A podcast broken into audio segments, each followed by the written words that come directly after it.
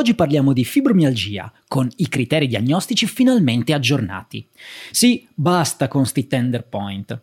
In questo podcast faremo un'introduzione alla fibromialgia, mettendo il focus sulla diagnosi, dall'anamnesi all'esame obiettivo, secondo quelli che sono gli ultimi criteri diagnostici. Sì, i tender point non sono più considerati per la diagnosi. Sono Filippo Zanella e questo è il canale podcast di Streamed. Ah, prima di cominciare, ti ricordo che tutte queste informazioni e tante altre le puoi trovare nella rivista di Streamed di agosto 2021, interamente dedicata alla fibromialgia. Vai su streamededu.com con le tue credenziali e scoprirai tutte le altre riviste che abbiamo caricato. Ma veniamo a noi. La fibromialgia o sindrome fibromialgica è un disturbo caratterizzato da dolore muscolo-scheletrico cronico, di durata maggiore di tre mesi, diffuso a tutto il corpo e spesso associato ad altre presentazioni quali stanchezza, sonno non ristoratore, disturbi cognitivi identificati col nome di fibrofog depressione e anche ansia. Inoltre, i pazienti con fibromialgia hanno spesso una storia personale e familiare di dolori e disturbi viscerali, come ad esempio la sindrome dell'intestino irritabile, la cistite interstiziale, dolore pelvico, poi emicrania o cefalea di tipo tensivo e disordini temporomandibolari. Nei pazienti con fibromialgia ci sono evidenze della presenza di un disordine nell'elaborazione sensoriale che si manifesta nello specifico con allodinia diffusa, dolore suscitato, cioè da uno stimolo innocuo che di solito non è doloroso, e iperalgesia, cioè un dolore esagerato suscitato da uno stimolo questa volta nocivo. Ma vediamo l'eziologia e la fisiopatologia della fibromialgia, che non sono completamente spiegate ad oggi. Una delle teorie più accreditate riguarda l'aspetto genetico. L'ipotesi di base è la presenza di polimorfismi nei geni che coinvolgono la trasmissione del dolore, i neurotrasmettitori e le vie di risposta allo stress. In persone vulnerabili, gli eventi che attivano i nocicettori sensoriali possono determinare cambiamenti a lungo termine nella trasmissione del dolore nelle vie inibitorie discendenti, che si traducono nella cronicizzazione o nell'amplificazione del dolore centrale. Oltre ai fattori genetici, nello sviluppo della fibromialgia entrano in gioco anche fattori psicologici ed emotivi, i quali richiedono l'intervento di più specialisti della salute. Per questo motivo, al fine di ottenere i benefici maggiori, il trattamento del paziente con fibromialgia dovrà prevedere un approccio multidisciplinare. Uno dei problemi comunque più grossi relativi alla gestione del paziente con fibromialgia è appunto la diagnosi. La diagnosi di fibromialgia è difficile perché si basa esclusivamente sui sintomi riportati dal paziente. L'esame obiettivo, i risultati di laboratorio e gli esami di imaging non rilevano segni di infiammazione o degenerazione articolare, ossea o dei tessuti molli. I pazienti possono avere punti dolenti, appunto i tender point, ma tali punti non sono né sensibili né specifici, pertanto la diagnosi di fibromialgia non dipende purtroppo più dalla loro presenza. Dal punto di vista pratico, il clinico dovrebbe essere in grado di identificare i sintomi della fibromialgia, facendo particolare attenzione alla diagnosi differenziale e tenendo bene a mente le possibili comorbidità e la relazione che la fibromialgia può avere con determinate patologie reumatiche, come ad esempio l'artrite. Per tale motivo, alcuni autori distinguono la fibromialgia primaria, cioè idiopatica che si manifesta da sola, dalla fibromialgia secondaria, cioè associata ad altri disturbi, come per esempio la spondilite anchilosante. Ma vediamo adesso cosa dicono i dati. La fibromialgia ha una presenza stimata variabile tra lo 0,4 e il 9,3% in tutto il mondo, a seconda dei criteri diagnostici presi come riferimento. Tuttavia, altri autori sostengono che la prevalenza della fibromialgia sia almeno del 2%. Questo dato sale al 10-30% tra i pazienti che hanno ricevuto una diagnosi di condizioni reumatologiche autoimmuni. La fibromialgia colpisce principalmente le donne per il 70-90% rispetto agli uomini. I sintomi si manifestano tipicamente tra i 20 e i 55 anni, ma è possibile diagnosticare la fibromialgia anche in pazienti di appena 6 anni e fino a 85 anni di età. La prevalenza della fibromialgia sembra aumentare con l'età fino a circa 70 anni, dopodiché diminuisce leggermente. Infine, la fibromialgia sembra essere più comune in seguito a traumi e infezioni. E per quanto riguarda la prognosi? Beh, gli studi osservazionali dimostrano che i sintomi dei pazienti con fibromialgia persistono nel tempo. I soggetti giovani con fibromialgia hanno un'alta probabilità di soffrire di fibromialgia anche da adulti e questo determina un forte impatto negativo sulla qualità della vita. Inoltre, due elementi importanti che possono condizionare negativamente l'outcome sono l'ipervigilanza e il catastrofismo, spesso caratterizzanti del paziente con fibromialgia. Alcune ricerche sembrerebbero dimostrare come la fibromialgia possa influenzare l'età biologica della persona affetta. Cavolo, la lunghezza dei talomeri leucocitari infatti risulterebbe significativamente più corta nei pazienti con fibromialgia, con un'associazione inversamente proporzionale al grado di dolore e depressione.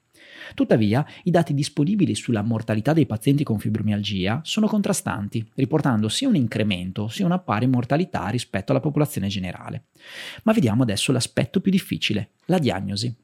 Partiamo dall'anamnesi.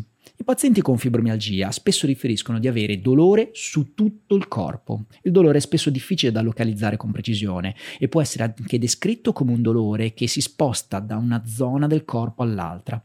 La qualità del dolore spesso viene riportata come profonda, come se avesse origine dai muscoli oppure dalle ossa.